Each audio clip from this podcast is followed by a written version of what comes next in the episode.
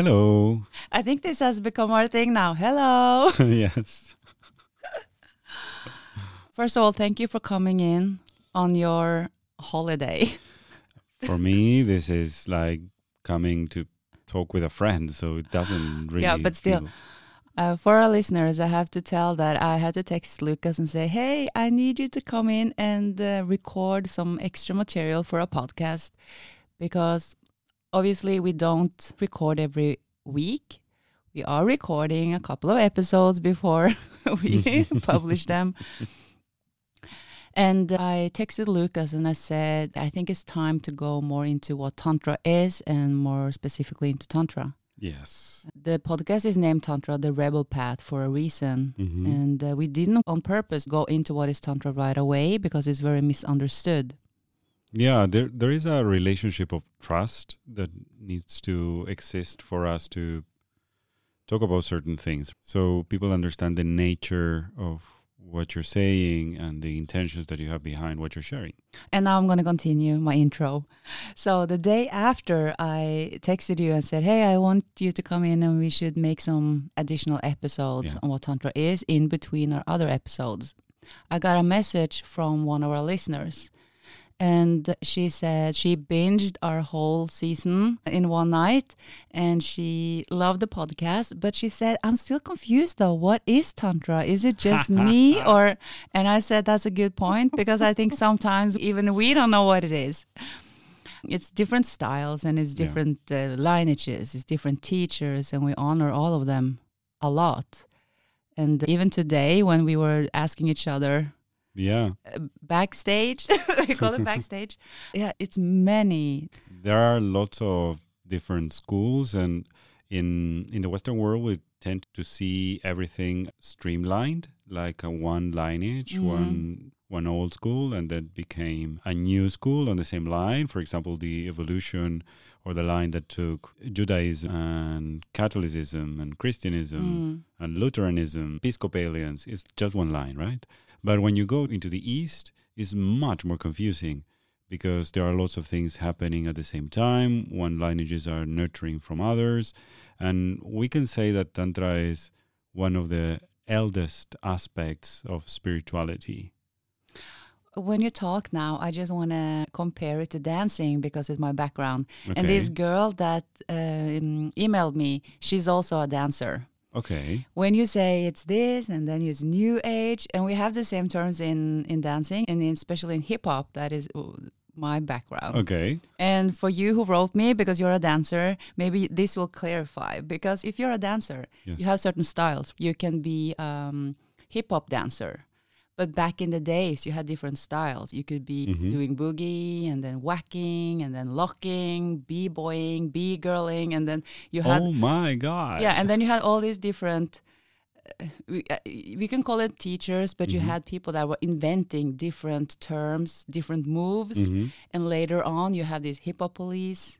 Are, yeah, you're not respecting the tradition of this and this style. Um, yeah. It's the sa- same. exactly the same. And I think it's so funny when I sit here now and uh, call myself a rebel because I started to dance with high heels and kind of sexy clothes way before it was cool to do that. Hmm. And I was literally dissed in the hip hop community like oh you're not real and you know you don't know the you know it's exactly the same. I uh, yeah i just wanted to mention that. Maybe it makes it easier for a younger generation to understand that we have different lineages. Tantra is the same. I yes, I think it's important for people to know that most of the traditions in tantra are transmitted orally, so it's very hard sometimes to read about this or get instructed into what it is just for a book or a course, yeah like the dancing like dancing. you had to go to the club to learn those moves like uh, michael jackson it said that he went to this crew a- Mhm. and that's how he learned the moonwalk. But he got all the credit for it. So uh, it's yeah, or Madonna with voguing. yes, yes. And uh, when you dig deeper, you find the original.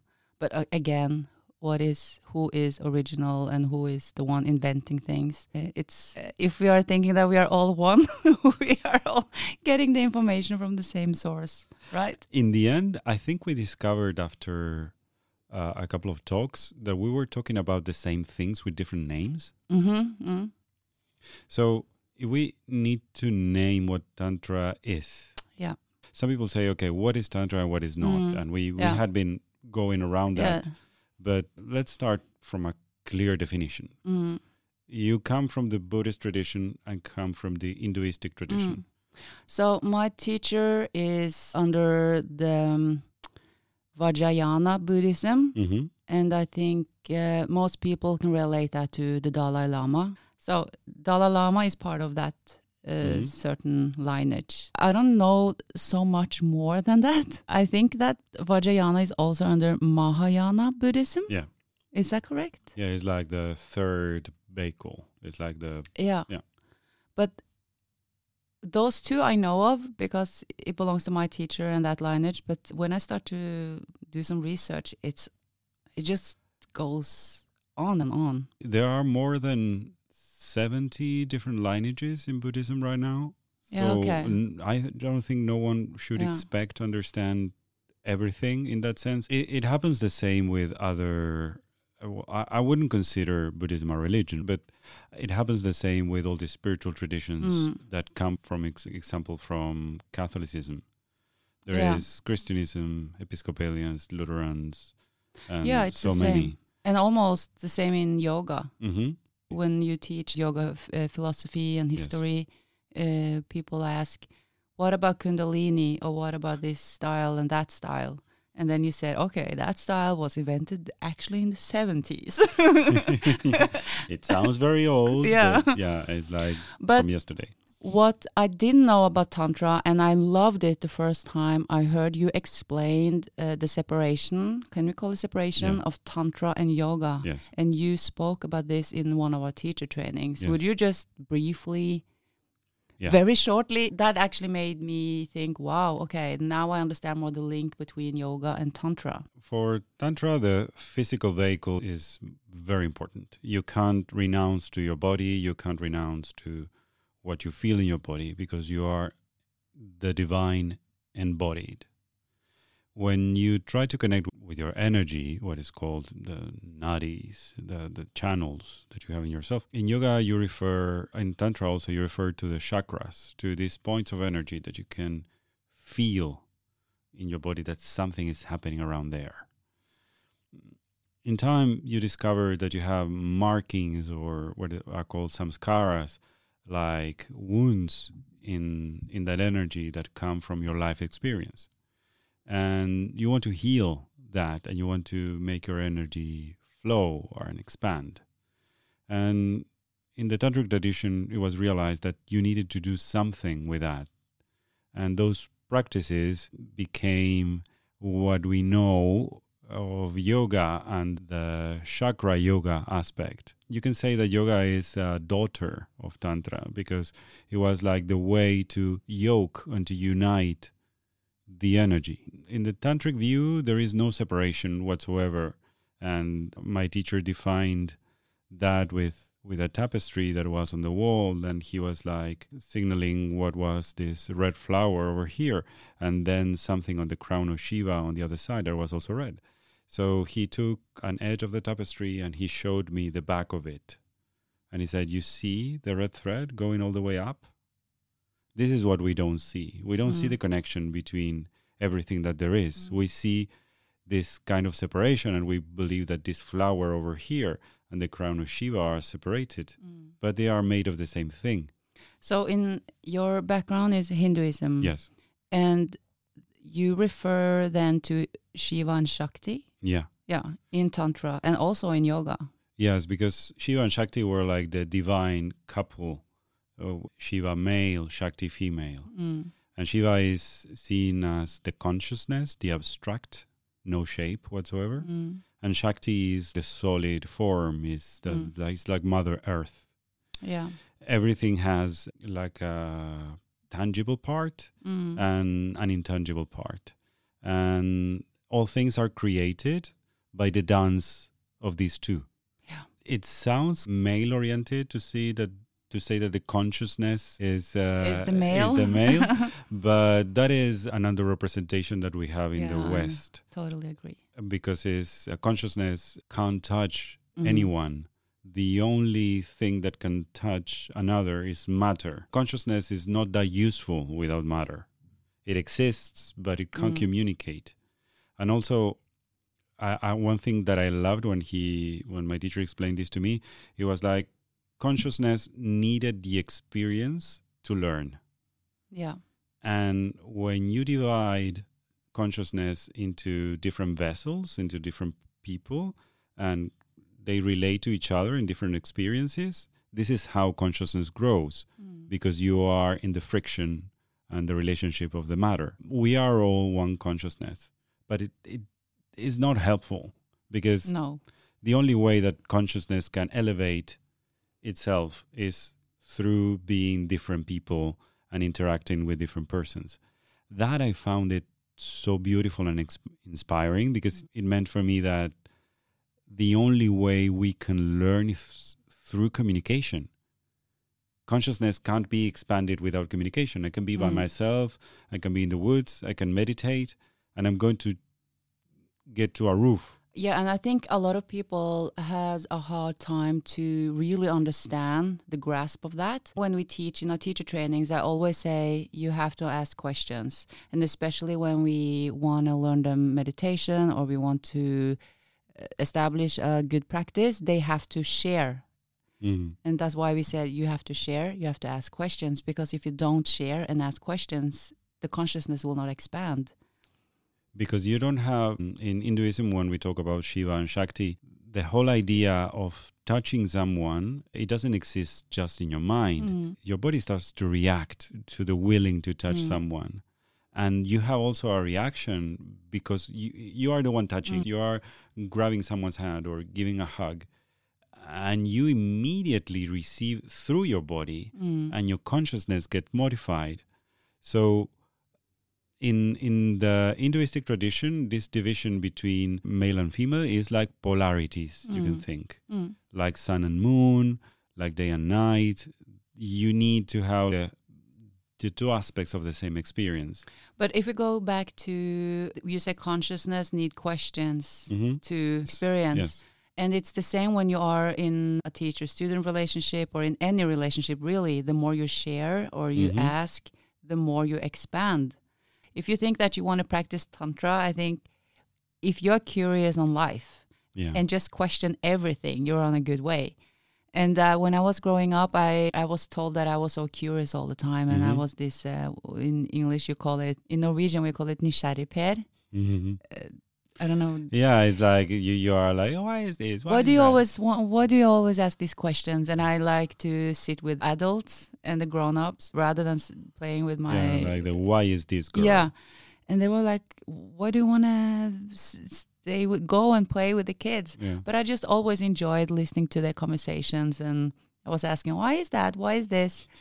I remember back then that I was feeling it was like a negative thing to be uh, curious and ask questions. At least in Norway, you should mind your own business and you shouldn't really. I, I think that's universal. You I, think so? I, I grew up in the other side of the world Yeah. and I had the same issue. I, I wanted to spend more times with adults and understand the world through their Mhm. eyes. And I was actually doing that. I was trying to expand my consciousness through their experience. Yeah. And their experience only happened in the matter. Mm. So we all go into this dance Mhm. of Shiva and Shakti all the time. Some people take it literally when they think about Shi- Shiva is the male and Shakti is the female, but th- this is a dance between uh, energy and matter Mm. all the time. And women are the only ones that can bring matter into life. Yeah. For so now? for now, Yeah, I think it's important that people understand that when we talk about Shiva Shakti, or I think in any form, that is Mhm. the female and masculine energy, not the sexual gender. no.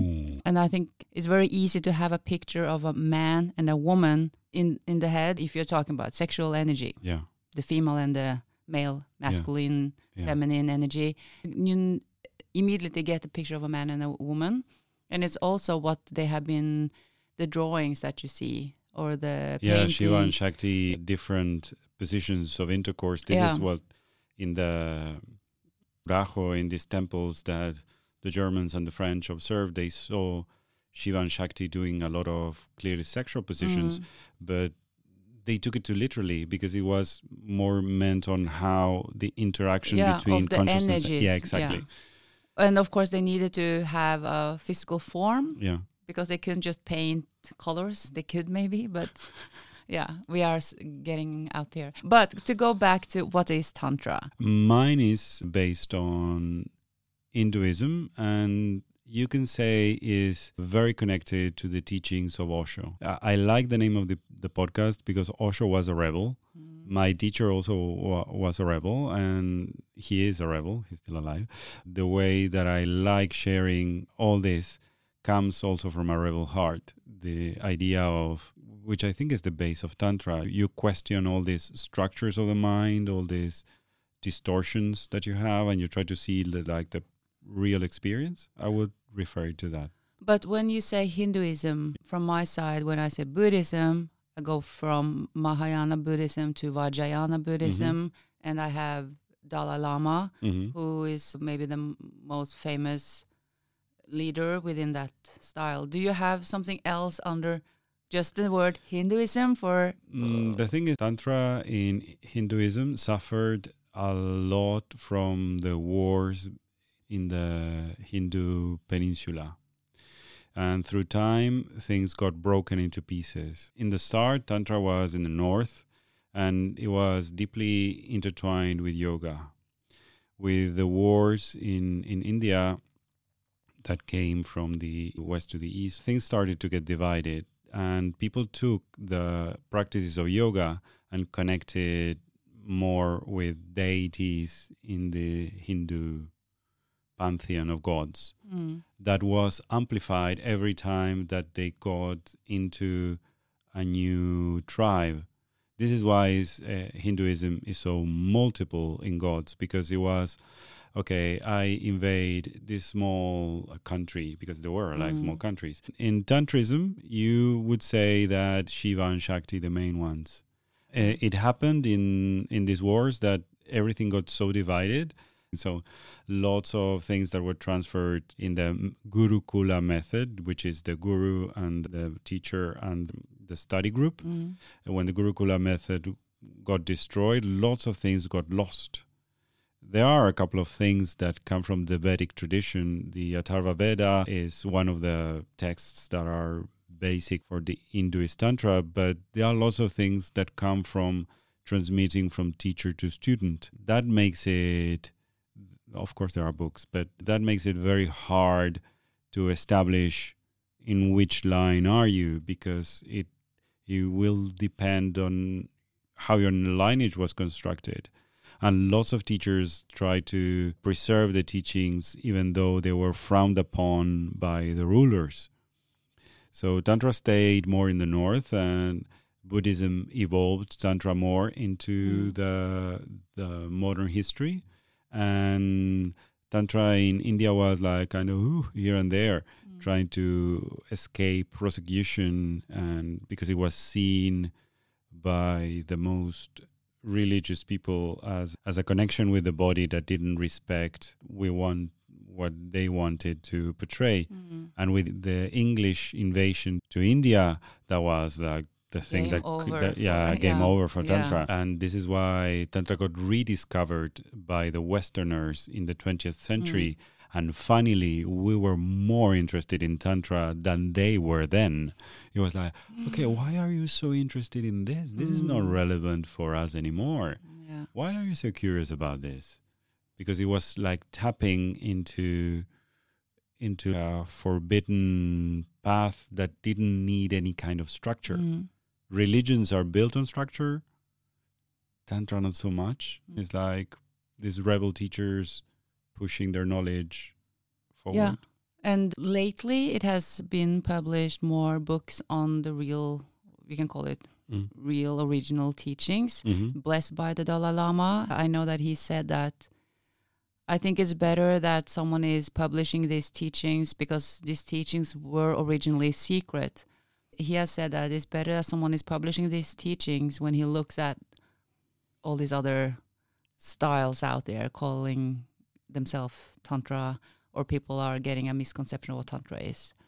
Because in, in the West, people were really curious about this, especially as I said before, the French and the German during the 60s, the 70s, they were like, okay, this is good because we are in the movement of sexual liberation Mm. and we are understanding ourselves in a different way. We are moving away from the idea that the body is a sin.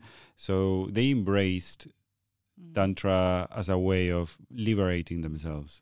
I I like to use the term of in the West we go into yoga Mm-hmm. because we want to get uh, healthy and Mm. we want to start moving. No, we go into yoga because we think it's good for us Yes. on a physical aspect, Yeah. or we are tired of going to the gym. Yeah. Then we realize that it's a whole world of spiritual enlightenment behind it. Yeah. And with tantra, you in the West, we go into that with a curiosity around the sexual part, yes. and then you understand it's the same. It's a path to enlightenment. is in in that sense i believe that there is a very strong connection in, in tantra when you define the practices and everything is like not only realizing the connections but also realizing the deep power of connection between human beings Mm. is a very open way to see nature, your relationship. You can say that Tantra is recognizing that you are a god and that everyone is a god, and you treat that with lots of respect. In that sense, my teacher said, Aigu divine, long nail divine, uh, dirt under long nail divine, all divine Okay.